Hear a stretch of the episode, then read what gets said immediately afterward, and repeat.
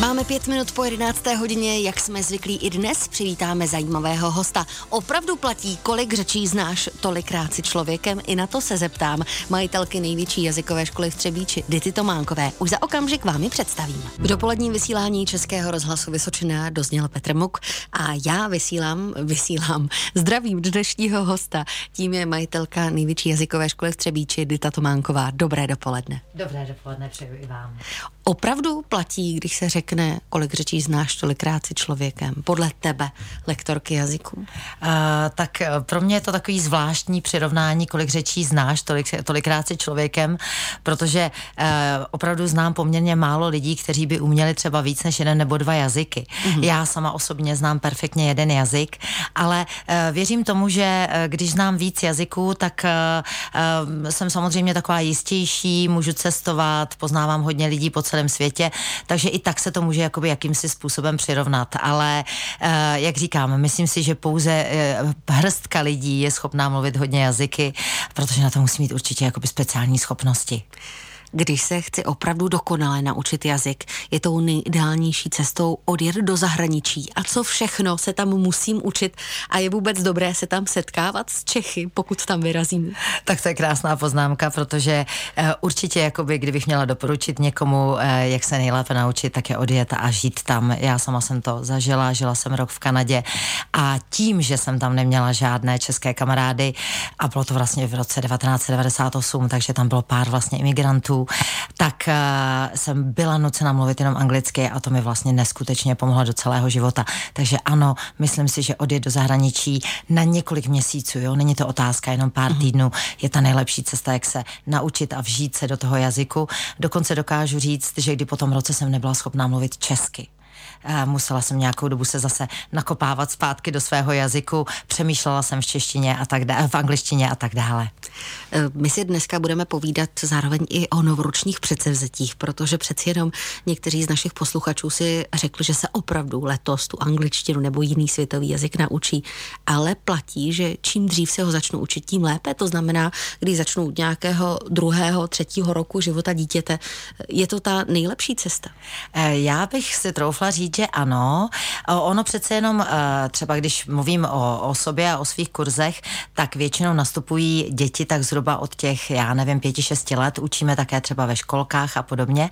Ale myslím si, že už dneska jsou děti jakoby zvyklé používat mobily, dívají se na YouTube a na jedné straně jako rodiče nebo jako rodič můžu říct, že bych to nejradši zakázala, protože pak se nám na to stávají závislými mm-hmm. a mhm. podobně. Ale na druhé straně už jenom to, že vnímají poprvé vlastně přímo ten akcent, eh, tak to je to nejkrásnější právě v tom mladém věku nebo v tom dětském věku, protože to se jim dostane pod kůži jako první. A to je asi to nejdůležitější, protože i když by se potom začal učit malinko později, tak už mají minimálně tu krásnou výslovnost. A potom uh, samozřejmě seznamují se v tom ve školkách, do, dál chodí do škol, učí se postupně a čím dřív, protože ten mladý mozeček funguje úplně jinak, začnou, tak tím dřív to pod tou kůží budou mít. Takže ano, čím dřív, tím líp. Říká dnešní host Dobrého dopoledne, Dita Tománková. Host Heli Dvořákové. Tohle byl Vabidaněk, já se ale obracím na dnešního dopoledního hosta. Tím je majitelka jazykové školy Střebíče, Dita Tománková. Hovořili jsme o tom, že ideální je začít už v útlém věku, věku učit děti cizí jazyk, ale mohou se děti ten jazyk naučit prostřednictvím pohádek, aniž by potřebovali nějakého lektora. Uh, tak uh, určitě některé ty vlastnosti, nebo vůbec, že jo, když mluvíme o jazyku, tak mluvíme vlastně o mluvení, dále mluvíme také o poslechu, o nějaké schopnosti konverzace a podobně. Takže dokážu si představit, že tím, že budou poslouchat pohádky, tak si vypěstují v sobě takovou tu vlastnost být schopný porozumět uh-huh. a na zároveň, až by, aniž by si to říkali nahlas, tak získají takovou tu schopnost uh, vlastně mluvit, jakoby, jo, dokázat vlastně vyjádřit ten akcent. Já si dokonce dokonce pamatuju sama, že když jsem byla na základce a nebyly ty schopnosti, protože to byla ještě doba komunistů, tak my jsme trénovali první měsíce s úžasnou paní učitelkou právě jenom ty výslovnosti. Například takový to klasický th, mm-hmm. že jo, který je náročný, třeba three, jo, a tak dále, tak jsme třeba měsíce a měsíce museli mít před sebou zrcátko a vytahovat jazyk, zatahovat ven a dovnitř a ono už to potom v nějakém pozdějším věku vůbec nejde. Takže tam jsem pochopila, jak to vlastně je s tou schopností výslovnosti. Když je to dítě malý, tak je, eh, tak to to navstřebá, aniž by to říkalo nahlas mm. a je schopný to samo říct.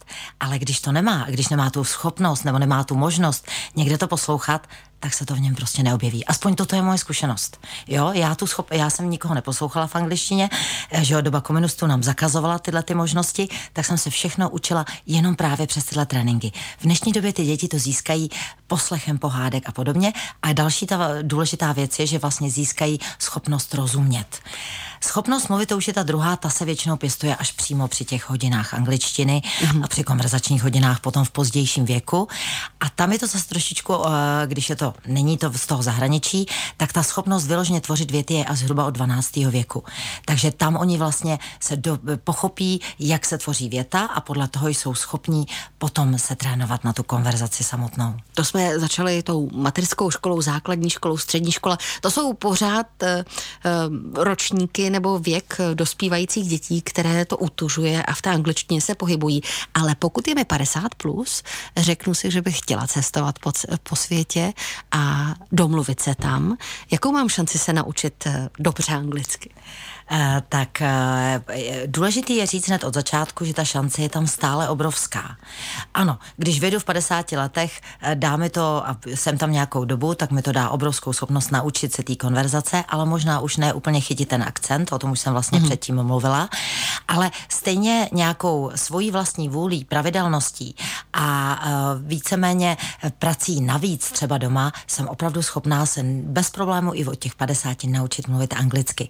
Ale je to, přiznám se, určitě běh na dlouhou trať, je to otázka roku a e, k tomu je opravdu potřeba ještě e, poslouchat, dívat se na filmy, nebát se toho, i když nerozumím, dál to vnímat, e, číst knihy, to nám zase přináší vlastně schopnost toho, že znám spoustu slovíček a tak dále. Takže když to vezmu za tu správnou stranu, nebo vezmu to tím správným směrem, i v těch 50, tak dokážu udělat velkou muziku.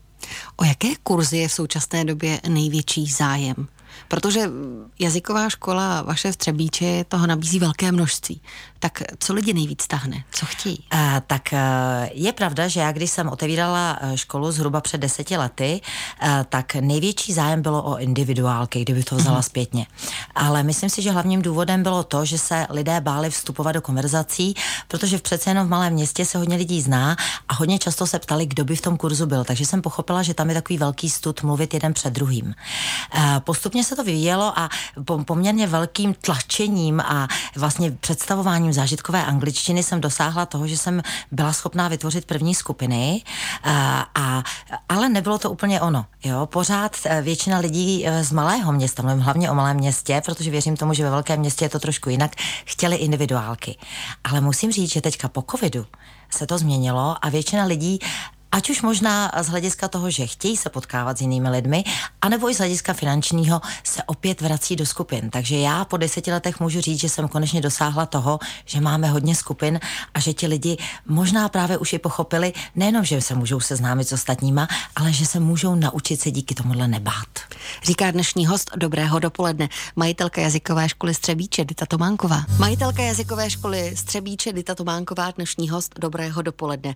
Myslím si, že základy angličtiny umím, ale stydím se mluvit, když potkám cizince. Zároveň někdy se stává, že anglické konverzaci moc nerozumím. Jakým způsobem s tím můžu bojovat a jak dodat odvahu těm, kteří chtějí třeba jít do kurzu, ale nevěří si? Uh, tak eh, to, to, to jste řekla opravdu moc hezky. Právě eh, nevěření si, strach mluvit, je pro mě takovým největším a nejtvrdším oříškem, který řeším, když přicházejí noví klienti. Uh-huh. Jednak je moc chválím už jenom za to, že přišli, protože mnoho z nich se odvažuje řadu let, aby to zkusila. Řada z nich právě by hrozně ráda cestovala, ale bojí se právě toho, že by byli hloupými, když přijedou do zahraničí. A myslím si, že s tím letím bojujeme my nejvíce. Přesvědčit ty lidi, aby to zkusili, nejdřív u nás, ale i tak, že jo, musím říct, že když si potom zvyknou na nějakého lektora, tak je to v pořádku. Oni si začnou věřit, po roce, po dvou uh, mluví fajn, ale i tak se bojí vstoupit mezi ostatní lidi. Takže věří sami sobě, povídají si s lektorem, ale nechtějí překročit ty hranice tohodle. V tu chvíli my vstupujeme s tím, že nabízíme konverzační kurzy, aby šli mezi ostatní a nebáli se ukázat to, co umí. A oni pak většinou právě v těchto kurzech, když už se odhodlají, tak zjistí, že jsou na tom všichni všichni úplně stejně mm. a právě tahle ta bariéra se velmi lehce jako dá zlomit. Ale opět to nestačí. Když potom jdou do zahraničí, tak opět máme země, kde lidé se učí taky, takže tam se s tím setkávají eh, vlastně s tím umem nebo s tou, eh, s tou hranicí podobnou jako oni, takže tam se cítí fajn, ale když potom jdou třeba do Anglie nebo do Ameriky, tak tam už je potřeba udělat k tomu ještě větší nadstandard. Ideálně právě dívat se na ty filmy. Dneska v dnešní době třeba Netflix je velmi populární. Eh, ptám se i lidí, jak to sledujete. Eh, sledujete to v angličtině nebo v češtině? Ano, někteří si to sledují v angličtině, tak to je bezvadný, dávají si české titulky. Já spíš doporučuji zkoušet to s anglickýma titulka, aby to i věděli, ale aby opravdu se snažili, když nerozumí, tak nepropadat panice nebo nedej bože nepraný, nepranírovat, mm, jak je toto správně, nepranířovat se uh-huh. a aby dál naslouchali a čekali čekali, protože čím díl budou poslouchat, tak tím víc budou rozumět. Čím víc se nebudou bát, tím víc jim to půjde. A odbourat tyhle ty bloky je náročná věc, ale myslím si, že to souvisí s celkovou dalším vývojem toho člověka. Stávají se sebevědomějšími a i ta angličtina jim pomůže k tomu, že tím, že to tomu otevřou, tak začínají rozumět čím dál tím víc. Ale opět není to otázka jednoho týdne nebo dvou, je to otázka roku a nějaké intenzity ale všehohle tohohle můžou dosáhnout, když na tom budou pracovat. Další věc je ještě, když potom jdou do zahraničí, ano. tak se nebát promluvit a nebát se mluvit s těma ostatníma lidma. Opět je to o tom strachu. Když to dokážou jednou, dokážou to dalších dovolených lépe a lépe a tím více dostávají do toho svého klidu a sebevědomí a lepšího umu umět anglicky nebo jiným jazykem. Já si myslím, že my se teď budeme postupně dostávat i k tomu, že jsou mezi námi i ti jedinci, kteří by třeba rádi chodili do kurzu, ale nemají na to přeci jenom čas. Eh, řeší, jakým způsobem se naučit ten jazyk, když nestíhám ty lekce, které jsou dopředu stanovené. A tím se pomalečku dostávám i k období covidu, protože to bylo náročné pro řadu podnikatelů. Jak se to odrazilo právě na výuce cizích jazyků? Uh, tak uh, ve své podstatě, když se vlastně vyhlásil nouzový stav eh, v den, kdy jsme nemohli najednou do práce, eh, tak mým obrovským šokem bylo to, že najednou se neozval vůbec nikdo z mých žáků. Mm-hmm. V té době Jaše jazyková škola měla kolem 400 klientů a vlastně během měsíce se neozval žádný z nich a vůbec jsme nevěděli vlastně, co v tu chvíli to pro nás znamená. Myslím si, že to takhle panovalo v řadě zaměstnání, ale pro nás to bylo velmi náročné a pracovat jsme chtěli a tak jsme si vymysleli, že to teda co nej nejdříve zkusíme rozle, rozjet právě tím onlineovým způsobem. A my si o tom online způsobu budeme povídat už po písničce. V dopoledním vysílání Českého rozhlasu Vysočina si dnes povídáme o výuce anglického jazyka, nebo klidně to můžeme pojmout i výuce všeobecně cizího jazyka, nemusí to být jenom angličtina. Hovořili jsme o tom, že doba covidu eh, některé lektory i jazykové vyškolila a donutila je eh, jít ke svým studentům úplně jiným směrem. Potvrdila se tam jejich vynalézavost. Jak jste to tehdy řešili vy a byl právě právě tohle pro vás ten motiv posunout se do toho online prostoru, třeba prostřednictvím výukových videí? Já kdybych měla mluvit za sebe, tak já jsem měla možná velký problém eh, posunout se do toho online světa, zejména z hlediska techniky. Mm-hmm. Ze začátku jsem, eh, já nejsem úplně technicky založený člověk, takže nedokázala jsem si představit, že budu schopná udělat něco víc, než si zapnout a vypnout počítač, nebo já nevím, dostat se do nějaké třídy a tam učit. A postupně se to ve mně vyvíjelo, ale trvalo to dlouhou dobu. To mladší lektoři to měli mnohem snažší, protože uměli s tím pracovat mnohem lépe, takže ty si vyhnalézali způsob, jak eh, vlastně pracovat jedna na jednoho s poslechama, se čtením a ještě u toho být schopný psát na tabuli. Pravda, že po určité době jsem to dokázala taky, ale nějakou dobu to trvalo. Uh, ale eh, ten, ta cesta byla dlouhá a postupná, a, ale určitě mi časem dávala smysl. To období přineslo určitě odliv studentů, ale naopak přilákalo to nové studenty, třeba i jinou skupinu lidí, než jste do té doby měli. Myslím si, že ne. Myslím si, že ten odliv byl ze začátku velký. Mm. Opět bych to trošku přikláněla i k tomu menšímu městu, že jednak mnoho lidí nechtělo uh, pracovat online, ani to nechtělo vyzkoušet. A ti, co už to vyzkoušeli, uh, tak uh, jim pořád chyběl ten osobní přístup. Věřím tomu, že a slýchám, že ve větších městech ten přístup byl trošičku jiný hned od začátku a tím, že to měli i v těch firmách, tak začalo jim být možná i tenhle ten přístup příjemný, ale věřím tomu, že i u nás v naší škole si spousta lidí na to časem zvyklo. Asi nejhorší bylo, když jsme dělali vlastně více lidí eh, ve skupině, nebo respektive více lidí se napojilo na počítač a dělali jsme jakoby konverzační kurzy. Tam to bylo poměrně velmi náročné a hlavně z hlediska toho, že jsem velmi těžko odhadla, kdo chce zrovna v tu chvíli mluvit.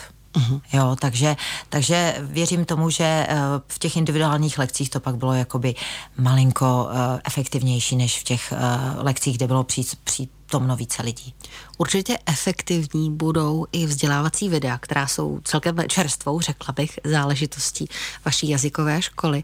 Eh, jak moc náročné je pro vás, co by lektora, vytvořit takové video? Co všechno si musíte stanovit dopředu, aby ta videa splňovala ty požadavky, které pravděpodobně očekávají vaši žáci? E, tak e, myšlenka vůbec udělat ty videa byla právě v době toho covidu, kdy jsme neviděli, jak dlouho bude trvat.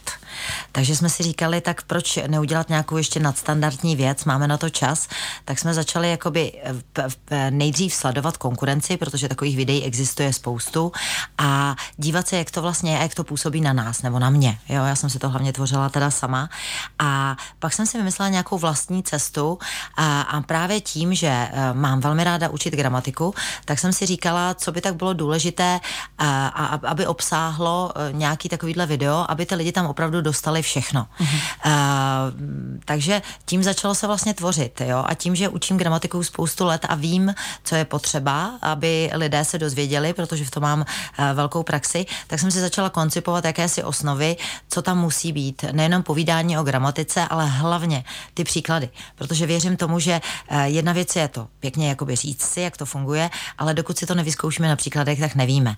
A důležitá věc podle mě a součástí těch videí bylo také, aby slyšeli zpětně tu angličtinu a byli schopni si v hlavě zvykat na to, že by mohli si zkoušet překládat překládat i tu angličtinu a do češtiny, protože to je ten trénink na ty poslechy do budoucnosti. Takže i to mi přišlo jako, že je důležitá část videí. A poslední část zpětná vazba. Takže do videí jsem potom dávala i domácí úkoly, eh, které provází i výsledky, které potom eh, k těm videím patří, aby se lidi vyzkoušeli, jestli pochopili všechno to, co v těch videích vlastně říkám. Říká dnešní host Dobrého dopoledne, Dita Tománková. O výuce cizích jazyků prostřednictvím vzdělávacích jazykových videí si dnes povídám s autorkou takových videí a hlavně majitelkou jazykové školy Střebíče Ditou Tománkovou. Ještě jsem se nezeptala na tu zásadní věc. Pro jakou úroveň eh, studentů byla připravována ta videa? Eh, byla to pro mě začátku velká otázka, protože jsem si nebyla úplně jistá, když už budu dělat nějaké množství zkušebních videí, tak na koho to nejvíce zaměřit. A nakonec jsem se rozhodla, že to budu brát podle největšího počtu přihlašovaných studentů k nám do jazykové školy Foriu v Třebíči. Mm-hmm. A to byla taková ta, já bych je nazvala, ač to nemám úplně ráda, ten název chronickými začátečníky. To znamená takový ty lidé, kteří už studovali, eh, nějakým způsobem to třeba pozapomněli, když tam se nikdy nepozapene, to vždycky jakoby se nějakým způsobem vrátí, když to obnovíte. A tak bych řekla, že jsou to lidé, kteří mají jakýsi pojem o přítomném minulém a budoucím čase, protože zatím jsou to videa pouze základní. Časem bych chtěla dotáčet další podle toho, jak toto bude úspěšné. A tím pádem jsem i vybírala takového, takový ty nejznámější slovíčka, nejvíc používaný, základní věci, na který potom, který potřebuje. A myslím, že i ty příklady, které jsem tam dávala, se hodně zaměřovaly na věci, které potřebují potom pro tu běžnou komunikaci nebo pro tu cestu do, těch, do zahraničí. Asi před několika lety, kdyby mi někdo řekl, že si koupím kurz angličtiny v e-shopu, tak bych se mu vysmála. I přesto může být někdo, kdo tomu moc nevěří. Jak si ale ověřím, že jsem to, co mi ty říkáš v tom videu, dobře pochopila? Jaký je tam ten kontrolní mechanismus v tom videu? Tak v tom videu ten kontrolní mechanismus je prostřednictvím poměrně rozsáhlejšího úkolu v závěru, kdy potom, když dostanou vlastně e, lidi, kteří si to koupí výsledky, tak si tak trošku zkontroluju, jestli pochopili to, co já tam vysvětluju. Ve své podstatě já se snažím vždycky tam všechno dopodrobná vysvětlit se všemi výjimkami, protože výjimky jsou vždycky a potom i ty výjimky dát do těch příkladů, kterých tam dávám v, jakoby poměrně ve velké množství. Navíc mají možnost ověřit si, jak se to píše a uh, tím, že to vlastně běží na té obrazovce také.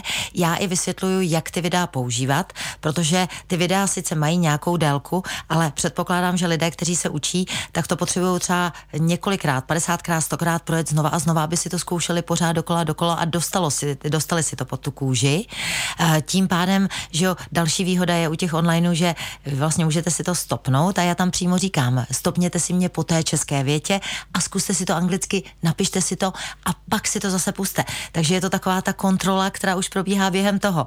A ve chvíli, kdy neví, proč tam udělali chybu, můžou si opět to vzít zpátky a vlastně nechat si znova vysvětlit ode mě, eh, jako, eh, proč to tak má být, nebo jak to má být. Takže celý to video jakoby od začátku do konce nějakým způsobem navazuje eh, a proto je to taky děláno spíše pro ty chronické začátečníky, aby si to přesně oni zkusili a, a mohli postupovat dál a dál. Teď už tady víme, jak fungují výuková videa cizích jazyků v podání Dity Tománkové, ale setkáváme se často také s různými aplikacemi na učení angličtiny na našich mobilních telefonech.